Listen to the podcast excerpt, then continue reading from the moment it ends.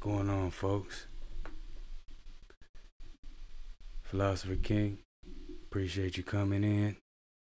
I'd even appreciate it even more if you consider liking and subscribing to the channel. It would mean the world to me.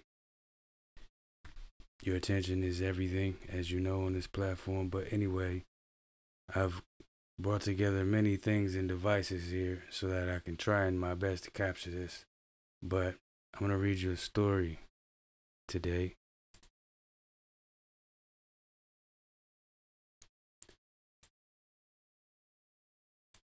I'd like to share with you.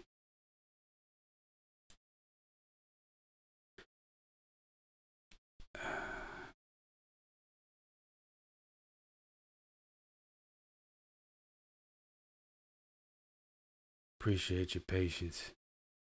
Gotta remember.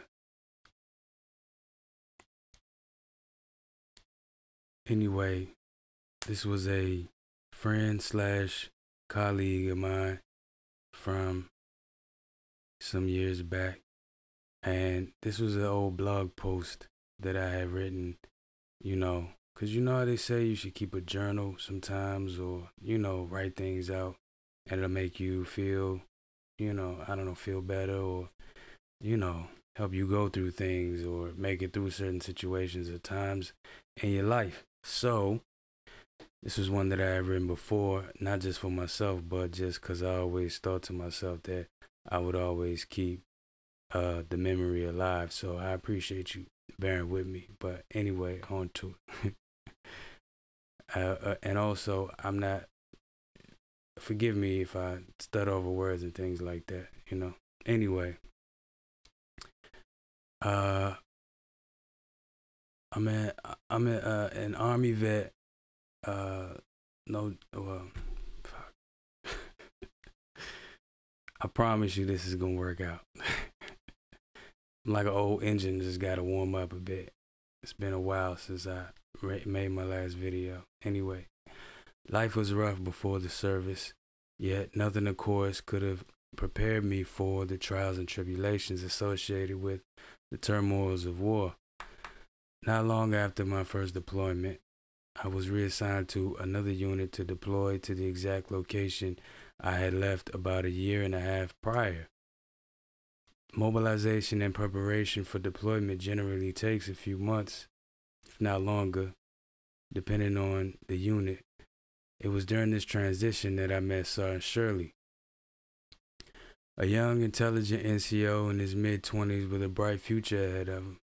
Sergeant Shirley was as funny as he was kind he uh he was married, but we all knew he was a ladies' man before settling down, and had no discrepancies whatsoever. Letting the platoon know, as he would occasionally have us in tears, laughing about his previous encounters involving his escapades with the opposite sex. you see, the Army is a hurry up and wait organization. With so many moving parts, soldiers often bust their ass to get to where they need to be, but when you get there, you're often waiting for somebody to pull the trigger as far as the next move, leaving us with up to several hours staring each other in the face. Uh, what more is what more is there to do besides bust each other's balls? Needless to say, it was always fun to shoot the shit when Sergeant Shirley came around. Sorry, YouTube. If you're listening on YouTube, they kind of funny about the language, but Fast forward to the sixth month of our Afghan tour. Our platoon is spread out over several FOBs, FOB being Forward Operating Base, along the Afghan Pakistan border. Some places were worse than others, but all would fall under the austere conditions category. My FOB, my initial FOB was dubbed Rocket City, for example, as it's set in a valley surrounded by mountains, mountainous terrain making it easy for combatants to take an advantageous position in the hills and fire rockets and mortars, etc., directly into our encampment. However, I only spent six months in my home fob due to mission dictated requirements. I had an opportunity, opportunity depending on how you look at it, to travel to several fobs. uh, at, at, at which we were stationed. This part of my deployment I felt was the straw that broke the camel's back for me mentally. And one of the last opportunities I had to shoot the SHIT with Sergeant Shirley. My last stop on my tour of Afghan uh, was situated in a very remote location in the middle of the desert.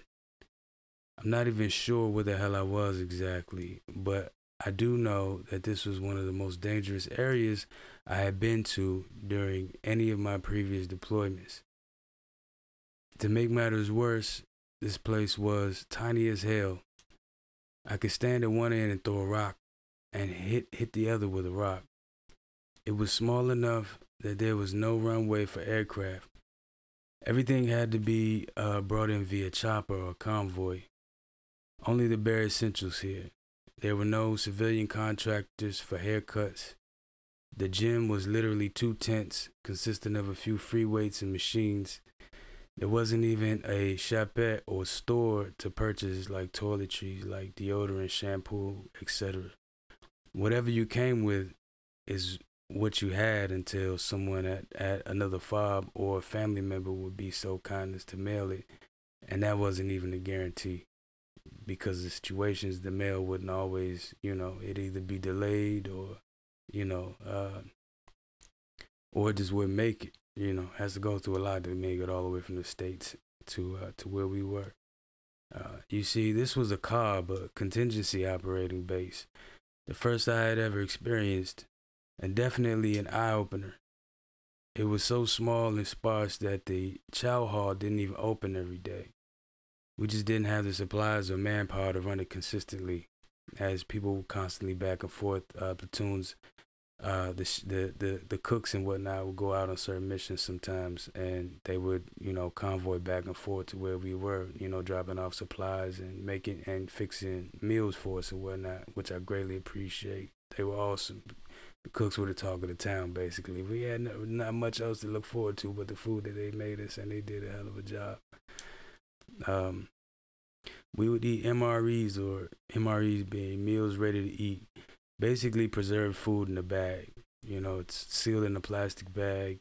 Inside the plastic bag are smaller contained portions of the meal that are often concealed in small cardboard boxes, and they have uh, little uh, like uh, little heater packets in it. And then you pull it out of the cardboard box and then you open the plastic bag that comes with it and you stick it in there pour a tiny bit of water in there and it activates and gets hot and makes the meal warm. That's why I call it meals ready to eat.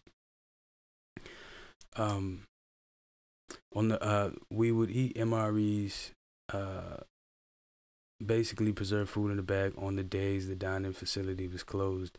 No bathrooms either, just Connex, just Connex showers and porta johns. Connex showers. Hope I'm not explaining too much, but when I speak about these things, I think certain civilians might not know what I'm referring to. But the shipping crates, if you ever see at the docks, those big metal shipping crates and whatnot, the stuff comes in, like we would convert those into showers and bathrooms and things like that. So you know, we, they would just install plumbing and pipes and put toilets, literal toilets and, and curtains and stuff in there so you could use the bathroom or take a shower. Uh, the attacks, on the other hand, were even worse than the living conditions. After first arriving, there were there were HESCO barriers that lined the PAX terminal. Uh, PAX is like just a, a military airport, basically, no matter how big or small. HESCO barriers that line the PAX terminal for protection. The difference between these and others being that these HESCOs and several spent artillery shells protruding had had several spent artillery shells protruding from the top. So HESCO barriers are these huge they're these huge like cloth bins, like as tall as your average person, if not taller, and they just basically fill them all with sand and dirt. So, I mean, it's like one of the best berries you can have as far as defense, you know, for, you know, artillery, shrapnel, you know what I mean? Things like that. And they line the perimeter, basically, that and Constantine wire, you know, the barbed wire type stuff. But when I got here to this place, they had you know, uh, like uh, uh, the uh, damn, what's the freaking uh, the the artillery cannon? It's on it. I don't know. I'm I'm I'm having a brain fart right now. Uh, it's one of my favorite ones. I had taken some pictures of it. Anyway, it was art- artillery cannon. I'm gonna remember this as soon as I stop the video. It's gonna piss me off. But anyway, uh, yeah. So they had these huge uh, shells.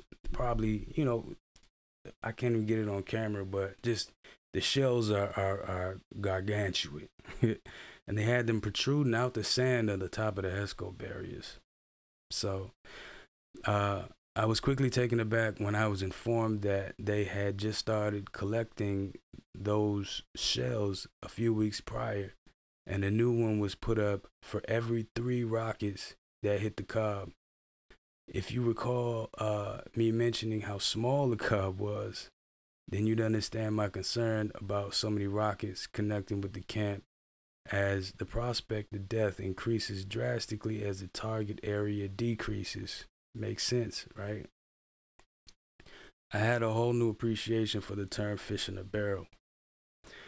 As time progressed, I found that the fob that the cob, excuse me, definitely howitzer. Thank you. Thank you. Thank you, universe. Howitzer cannon. You know what I'm saying? The the artillery cannon, howitzer. Uh, as time progressed, I found that the cob definitely held up to its reputation. During my brief stint there, I actually lost count of how many times we were rocketed. Some landing as close as 75 meters or so from where we slept, if not, if not less. Of course, as you know, the U.S. Army ain't no biatch.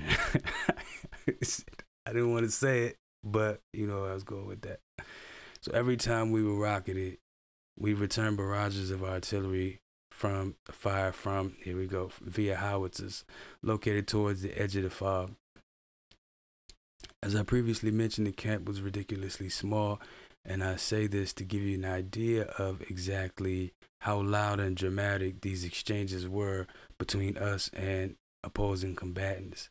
Whereas generally we'd hang pictures on a nail, here we have to drive the nail through the picture as the howitzers would literally knock paperwork off the walls and empty cups off desks when it was sound off.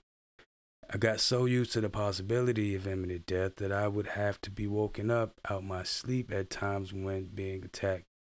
I was mentally drained at this point, numb to just about everything while waiting for replacements and in walks Sergeant Shirley. After having been briefed on the current climate and knowing what he was walking into, Sergeant Shirley, unlike me, who was ordered to go, volunteered to cover down and pick up where my team left off. Not only did he volunteer, but he had the nerve to walk in the B hut, B hut living quarters, like small, temporary sort of structures, made of wood though, uh, not tents. Uh, walk into my to the B hut and begin talking talking sh- shit immediately.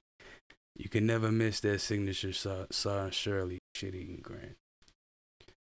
We must have spent four or five hours that day catching up on the particulars of the deployment.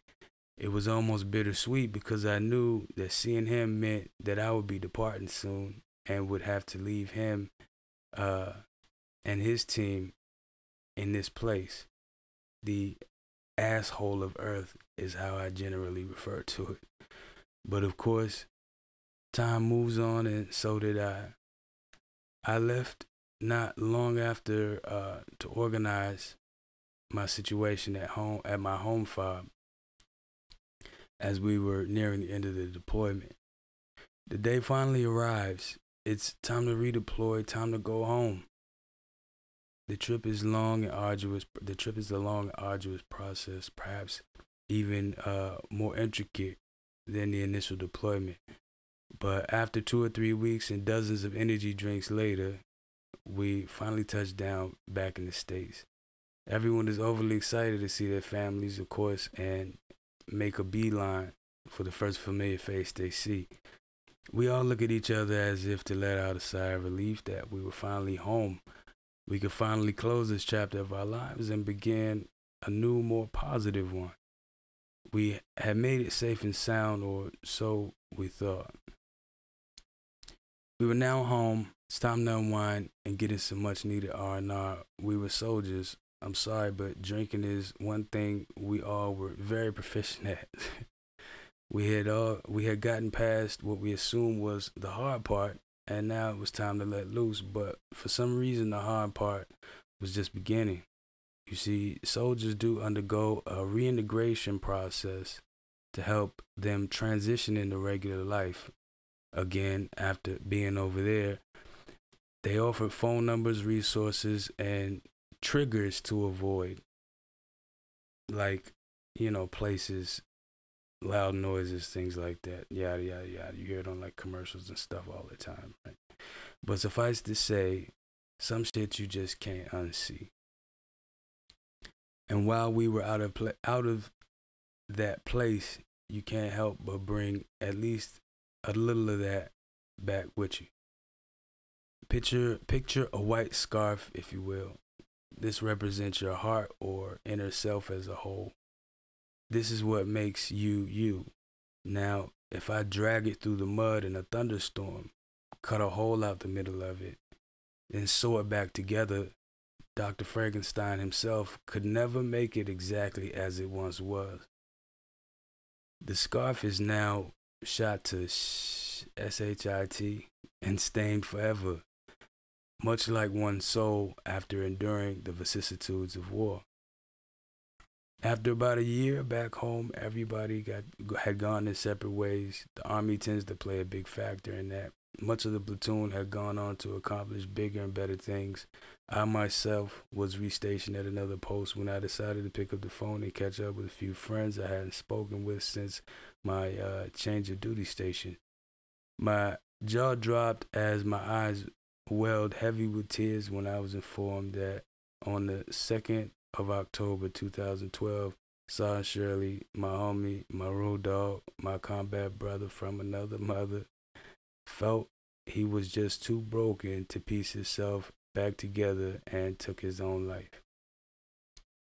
Russ, as I sit here in tears, having rehashed everything from that part of our lives, I want to say that while your death was tragic and untimely, I'll be sure to make it count, bro.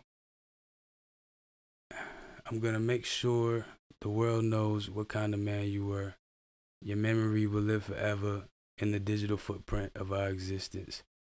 I know if your story could help just one vet not pull the trigger, then that's a win for both of us. You rest easy now, bro. I got this